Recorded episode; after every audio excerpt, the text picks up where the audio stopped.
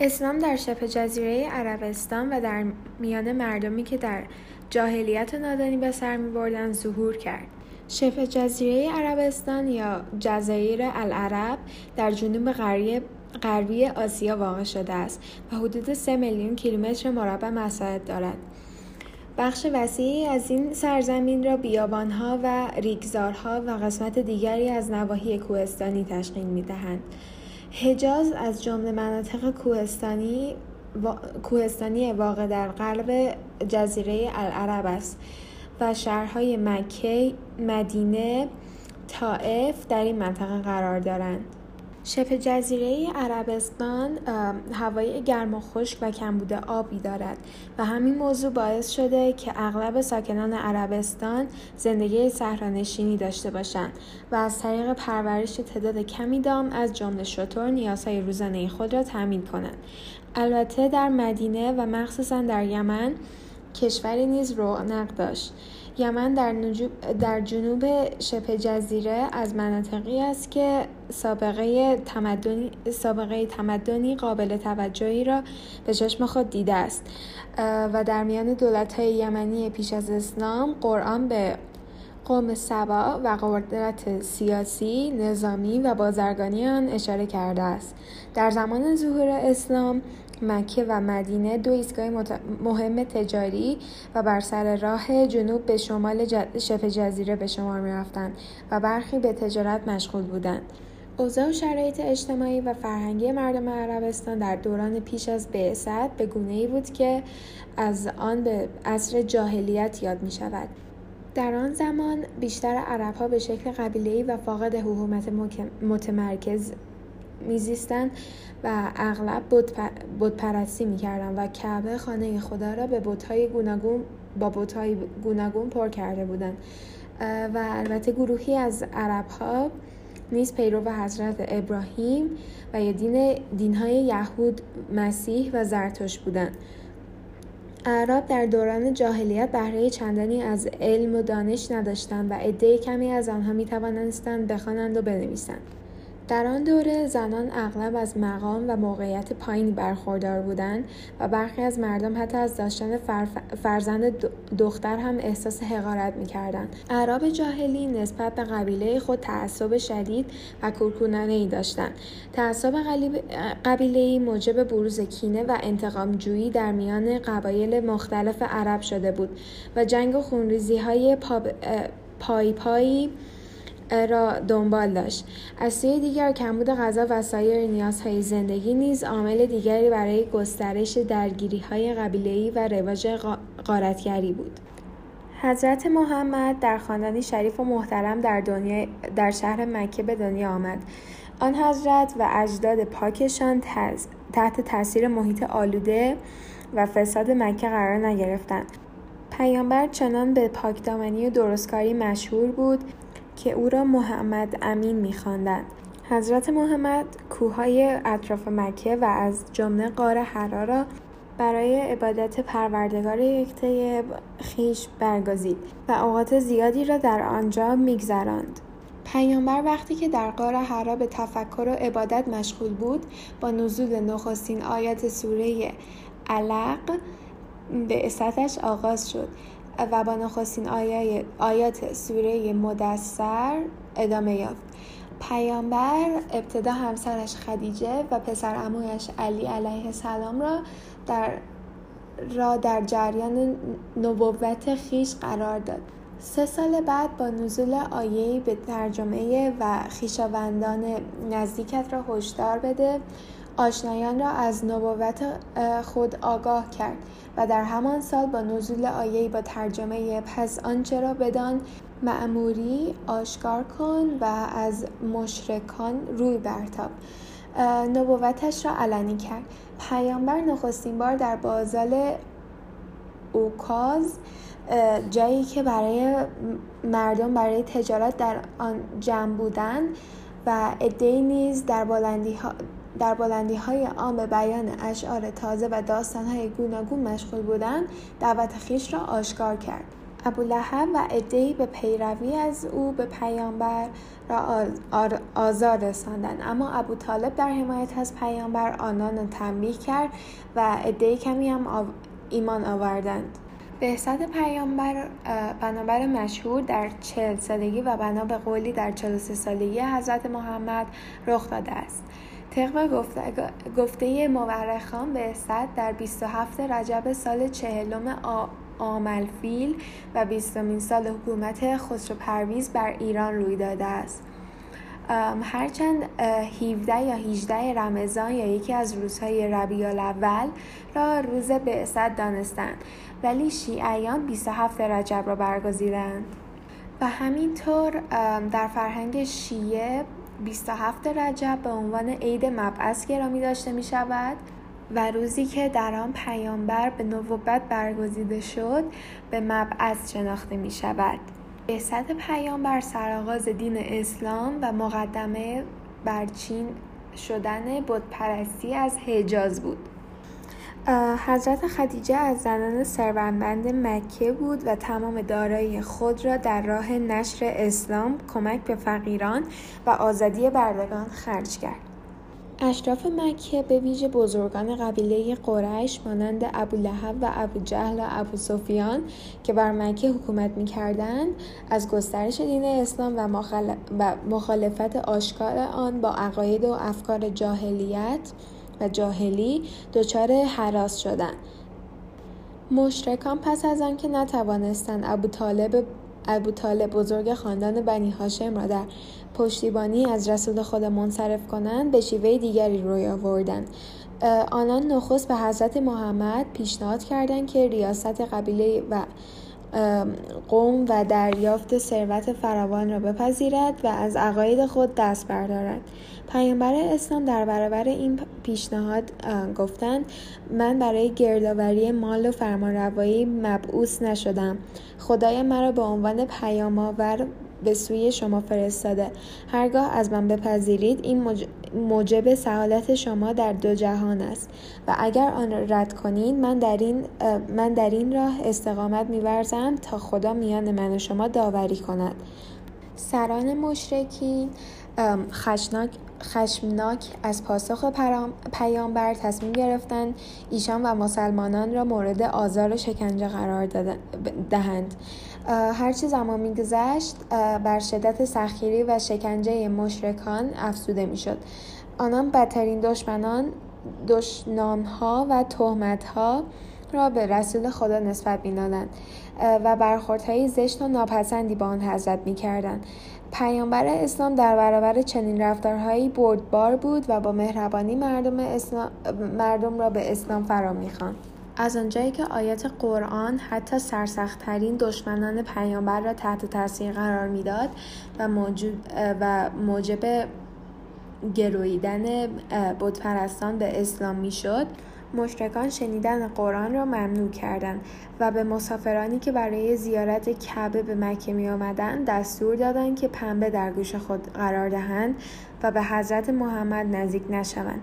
علاوه بر آن مشرکان مشرکان قرآن را در قرآن را شعر و افسانه میخواندند و تلاش می‌کردند که به وسیله قصه گویان و نقل داستانهای آمیانه مردم را از گوش دادن به آیت قرآن باز دارند.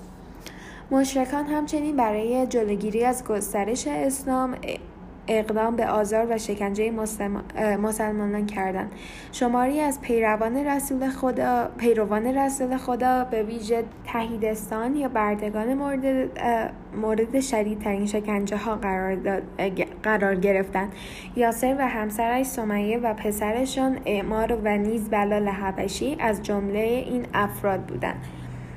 یاسر و سمیه زیر شکنجه های طاقت فرسای مشرکان به شهادت رسیدند این زن و شوهر نخستین شهیدان راه اسلام بودند آزار و اذیت مشرکان نسبت به پیروان اسلام آنقدر افزایش یافت که پیامبر از مسلمانان خواست به حبش مهاجرت کنند. مشرکان پس از آنکه متوجه شدن با شکنجه و سرکوب نمی‌توان مانعی گسترش اسلام شود تصمیم گرفتن مسلمانان رو تحریم, تحریم کنند. از این رو اهنامه ای را امضا کردند که بر اساس آن هر گونه خرید و فروش و ازدواج با پیروان اسلام ممنوع شده بود. به دنبال این ته... به دنبال این تحریم رسول خدا و یارانش به پیشنهاد ابو طالب به یکی از دره های اطراف مکه به نام شب ابو طالب پناه بردند. آنها با وجود حمایت مادی و معنوی حضرت ابو طالب و حضرت خدیجه حدود سه سال شرایط بسیار سختی را در این در تحمل کردند. در نگاه الهی سیاست از دین جدا نیست و تمامی پیامبران در صورت فراهم بودن زمینه به تشکیل حکومت اسلامی اقدام می کردند. از این رو بخش عمده ای از امتسازی پیامبر در مکه در قالب تربیت فکری و عملی یکایک پیروان خیش و مهیا کردن آنها برای ایجاد حکومت اسلامی بود. ایشان به منظور مقدمه سازی برای تشکیل حکومت دو بار پیش از هجرت با نمایندگانی از مردم مدینه دیدار کرد و پیمانهایی بست. حضرت محمد چند روز پس از خروج از مکه در میان استقبال و شادی مسلمانان به یسرب یا مدینه رسید. از آن پس نام یسرب به مدینه به مدینت النبی یعنی شهر پیامبر تغییر داده شد. در تاریخ اسلام به گروهی از ساکنان مدینه که با پیامبر پیمان بستند و آن, و آن حضرت یاری کردند انصار می‌گفتند که یعنی یاری کنندگان و همچنین گروه دیگری از مسلمانان که اموال و دارایی خود را رها کردند و از مکه به مدینه رفتند به مهاجرین که یعنی هجرت کنندگان معروف هستند. نخستین اقدام مهم پیامبر پس از ورود به مدینه ایجاد مسجدی برای انجام امور عبادی اجتماعی علمی و سیاسی بود. آن حضرت خشت اول مسجد را خود هم کرد و مسلمانان به خصوص زنان در بنای مسجد مشارکت کردند. مسجد علاوه بر آنکه مکانی برای عبادت و اجرای مراسم مذهبی به شمار می‌رفت مرکزی برای مشورت و تصمیم گیری درباره امور سیاسی یا نظامی هم بود. مسجد همچنین کانون اصلی سوادآموزی و فراگیری علم و دانش محسوب می‌شد. در کنار مسجد سرپناهی برای افراد توحیدست بنا شد و افرادی وظیفه آموختن قرآن و خواندن و نوشتن به آنها را بر عهده گرفتند. مسلمانان ساکن, ساکن مدینه یعنی مهاجرین و انصار از قبایل مختلف بودند. بعضی از این قبایل در گذشته نسبت به هم کینه و دشمنی شدیدی داشتند. پیامبر به منظور ایجاد محبت و دوستی بین مسلمانان آنها را به دو آنها را دو به دو با یکدیگر برادر اعلام کرد. این کار پیامبر این کار پیامبر گامی در جهت ایجاد امت اسلامی بود. رسول خدا علی بن ابی طالب را برای را به برادری خود برگزید. علاوه بر مسلمانان تعدادی از قبایل یهود نیز در شهر مدینه و افراد آن سکونت داشتند. پیامبر لازم می‌دانست تا میان ساکنای مدینه اتحاد سیاسی برقرار شود. از این رو پیماننامه تنظیم شد و مسلمانان و یهودیان معتقد شدند که به آن عمل کنند. تدوین و امضای این پیماننامه در واقع اعلام رسمی تأسیس حکومت اسلامی به رهبر پیامبر در شهر مدینه بود. از زمان مهاجرت حضرت رسول به مدینه تا رحلت ایشان چندین جنگ میان مسلمانان و دشمنان آنان رخ داد.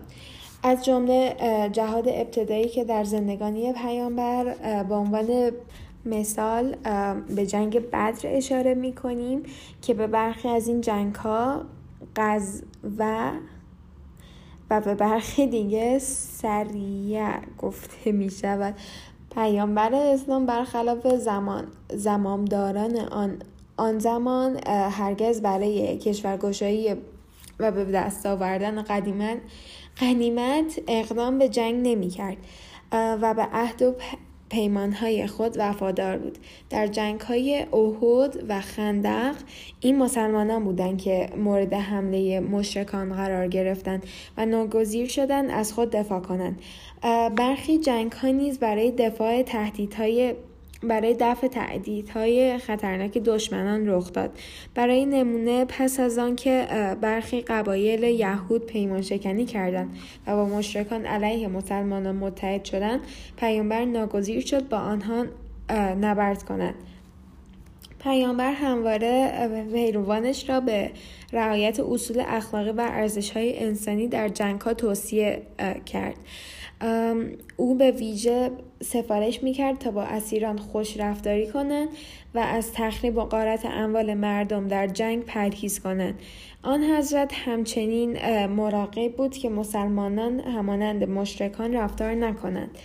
از آنجایی که هدف دین اسلام هدایت همه مردم جهان است پیامبر به فرمانروایان کشورهای مختلف از جمله ایران، روم، مصر، حبشه نامه نوشت و آنان را به اسلام دعوت کرد.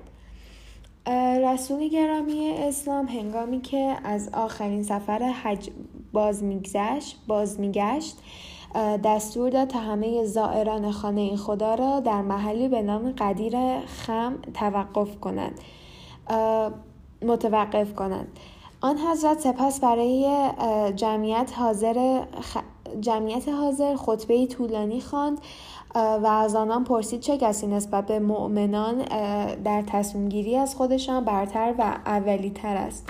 مسلمانان یک صدا گفتند خدا پیامبرش در این امر اولی تر هستند. پیامبر سپس دست علی را بالا برد و فرمود ای مردم هر کس که من پیشوای او هستم پس, پس این علی پیشوای اوست. خداوند دوستداران او را دوست بدار و دشمنانش را دشمن باش. پیامبر خدا همچنین از مسلمانان خواست که خطبه قدیر را به خاطر بسپارند و آن را برای دیگران بازگو کنند. پس از آن حاضران جانشینی پیامبر به حضرت علی تبریک گفتند. حضرت محمد در 27 سفر سال 11 هجری در مدینه فوت شدند و در همان شهر به خاک سپرده شدند. از رحلت رسول خدا تا شهادت امام حسین در سال 61 هجری رویدادهای سرنوشت سازی رخ داد. لحظاتی پس از رحلت رسول, رسول خدا در حالی که علی به شماری از اصحاب مشغول مراسم خاکسپاری آن حضرت بودند تعدادی از انصار و مهاجرین در محلی به نام سقیفه بنی ساعده گرد آمدند و درباره جانشین پیامبر به گفتگو پرداختند. هر دو, هر دو گروه با داندیده گرفتن وصیت پیامبر در قدیر, در قدیر خم مدعی بودند که خلافت که خلافت جانشینی رسول خدا حق آنان است. با توجه به اینکه از گذشته میان انصار رقابت و اختلاف وجود داشت جمعی از حاضران در سقیفه با ابوبکر که یکی از مهاجرین کهنسال بود بیعت کردند و بدین ترتیب او به عنوان خلیفه اول شناخته شد. گروهی از مسلمانان با یادآوری خطبه پیامبر در قدیر خواهان بیعت با حضرت علی بودند. امام علی با آنکه در روز قدیر خم توسط پیامبر توسط پیامبر جانشین پیامبر معرفی شده بود اما به خاطر حفظ اسلام سکوت کرد. خلیفه اول حدود دو سال حکومت کرد و او پیش از آنکه از دنیا برود عمر خودتاب را به جانشینی خود برگزید. عمر در دوران ده ساله حکومت خود کار فتوحات را که از اواخر دوران حکومت ابوبکر آغاز شده بود را با جدیت دنبال کرد سپاهیان اعظامی از سوی خلیفه دوم علاوه بر بخش وسیعی از ایران کشورهای سوریه، لبنان، فلسطین و مصر نیز فتح کرد. عثمان خلیفه سوم بود که توسط شورایی که عمر تعیین کرده بود به خلافت رسید. در زمان او برخلاف دو خلیفه نخست زندگی تجملاتی و شیوه اشرافی رواج یافت. و اطرافیان و کارگزاران خلیفه با ثروت به دست آمده از فتوحات به خوشگذرانی مشغول شدند. خواندن بنی امیه که تا هنگام فتح مکه با اسلام و پیامبر مخالفت و دشمنی ورزیده بودند در این زمان به مقام های مهم دست یافتند و بر بیت المال مسلمانان مسلط شدند. عثمان جمعی از یاران و نزدیکان پیامبر مانند ابوذر عمار مالکشتر را به دلیل آنکه از او و اطرافیانش انتقاد می‌کردن مجازات و تبعید کرد. عملکرد اطرافیان خلیفه سوم نارضایتی گروهی از مسلمان را برانگیخت. آنان از نقاط مختلف به بنینه آمدند و اعتراض خود را نسبت به عملکرد عاملانش اعلام کردند. امام علی تلاش زیادی کرد که مخالفان را آرام کند و مانع بروز درگیری و خونروزی شود. اما سرانجام معترضان خشمگین به خانه, به خانه خلیفه هجوم بردند و او را کشتند. امام علی فرزند ابو طالب در کعبه به دنیا آمد. آن حضرت دوران کودکی و نوجوانی را در خانه حضرت محمد و تحت تربیت او به سر برد. امام علی نخستین مردی بود که به پیامبر اسلام ایمان آورد و همواره پیامبر را در راه گسترش اسلام یاری داد. شهامت و فداکاری امام علی و خوابیدن در بستر رسول خدا سبب شد که پیامبر بدون پیامبر بدون آسیبی از مشرکان مکه را به سوی مدینه ترک کنند مکه را به سوی مدینه ترک کنند. امام علی با اینکه جانشین پیامبر بود اما به خاطر حفظ اسلام سکوت کرد. در دوران سه خلیفه قبلی آن حضرت به تفسیر قرآن تربیت شاگردان و پاسخگویی به سوالات دینی مردم می پرداخت. همچنین امام علی به عمران و آبادی و احداث نخلستان ها توجه زیادی داشتند. پس از کشته شدن عثمان مردم دریافتند که جامعه اسلامی بی سرپرست مانده است.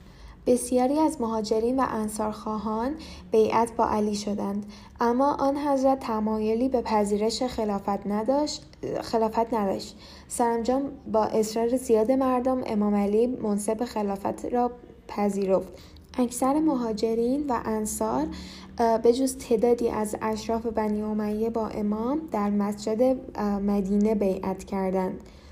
اصرار امام علی بر عمل به قرآن و سنت پیامبر و اجرای عدالت موجب مخالفت و دشمنی ریاست طلبان و ثروت اندوزان شد این گروه چون اطمینان یافتند که امام به دلخواه آنان عمل نخواهد کرد به فتنجویی پرداختند. و سه جنگ جمل، سفین و نهروان را بر آن حضرت تحمیل کردند. از آنجا که امام علی هیچ گونه تمایلی به جنگ و خونریزی میان مسلمانان نداشت کوشید ابتدا با نصیحت بیعت چکنان و اتمام حجت با آنان از جنگ جلوگیری کنند. اما شورشیان اقدام به جنگ کردند. امام در جنگ جنگ جمل بیعت, بیعت چکنان را شکست داد. در سفین امام علی به مقابله با سپاه معاویه رفت و آنها را ظالمین نامید. پایداری یاران حضرت علی به ویژه مالک اشتر آثار شکست را بر چهره سپاه ستمگر آشکار ساخت. اما در آخرین لحظات نیرنگ امروآس مانع پیروزی سپاهیان امام علی شد. امام علی حدود پنج سال مطابق تعالیم اسلام و سنت حضرت محمد حکومت کرد. امام علی در ابتدای حکومت خود برای دفع تهدیدات بیعت چکنان و دشمنان دشمنان عدالت از مدینه رهسپار عراق شد. و شهر کوفه را مرکز خلافت خود قرار داد. مهمترین ویژگی های های حکومت های امام علی از جمله حکومتداری مبنی بر دستورات قرآن و, و سنت رسول خدا دو اصلاح بسیاری از انحرافاتی که در دین به وجود آمده است. سه خدمات اقتصادی فراوان با وجود فتنه ها و جنگ های تحمیلی متعدد. چهار اقتدار و ایستادگی در عین مظلومیت فردی و اجتماعی. پنج ساده زیستن و مقابله با افشاگری. که فتوحات مسلمانان اگرچه موجب ورود اسلام به سرزمین های پهناور شد اما ثروت و قنایم حاصل از فتوحات سبب ثروتاندوزی و تقویت اشرافگری در میان عدهای شد. امام سعی می کرد با گفتار و کردار خودش توجه مردم را به ارزش های دینی و سنت پیامبر جمع کنند خطبه های فراوانی از امام علی در این موضوع باقی مانده است. آن حضرت با زندگی بسیار ساده و به دور از تجملات الگوی مناسبی برای دیگران بود. شیش تاکید بر عدالت. در حکومت امام علی تمامی مسلمانان از احترام و حقوق برابر برخوردار بودند. امام در توضیح بیت المال هیچ مسلمانی را بر, مسلمانان دیگه برتری نمی‌دانست. و برای عرب و غیر عرب سهمی یکسان در نظر می گرفت کسانی که پیش از آن پیش از آن سهم بیشتری از بیت المال می گرفتن در برابر این شیوه عادلانه امام مقاومت کردند. آنها وقتی پی بردن که حضرت علی در اجرای عدالت مصمم است به دشمنی با ایشان پرداختند. هفت برگزیدن افراد افراد صالح به حکومت ولایت ولایات. امام افراد را بر پایه شایستگی و لیاقت برای حکومت ولایات برمیگزیرند. و حاضر نبودند که برای رسیدن به هدف از اشخاص ناساله و ستمگر استفاده کنند. برخی از یاران امام علی به آن حضرت پیشنهاد می کردند که افرادی که برای حکومت, برای حکومت مشکل ایجاد می کنند مقام بدهند. اما امام گفتند که آیا من پیروزی را با ستم به دست آوردم؟ معاویه پسر ابو سفیان که از زمان خلافت عمر حاکم شام یا همون سوریه امروزی بود اعلام کرد در صورتی از امام اطاعت می می کند که حکومت شام و مصر را به او واگذار کند. اما امام با شناختی که از دشمنی آنها با اسلام و پیامبر داشت گفتند که خداوند دوست ندارد که من گمراه کنندگان را یاور خود قرار دهند. هشت تلاش برای وحدت و انسجام اجتماعی امام علی با مخالفان مدارا می کردند و از انتقادهای آنان ناراحت و خشکین نمی شدند و حتی سهمشان را از بیت المال نیز می پرداختند. امام زمانی با مخالفان برخورد می کردن که آنها دست به شمشیر می بردن یا فتنه به پا می کردن که به امنیت دین یا وحدت جامعه اسلامی یا وحدت جامعه آسیب می زد.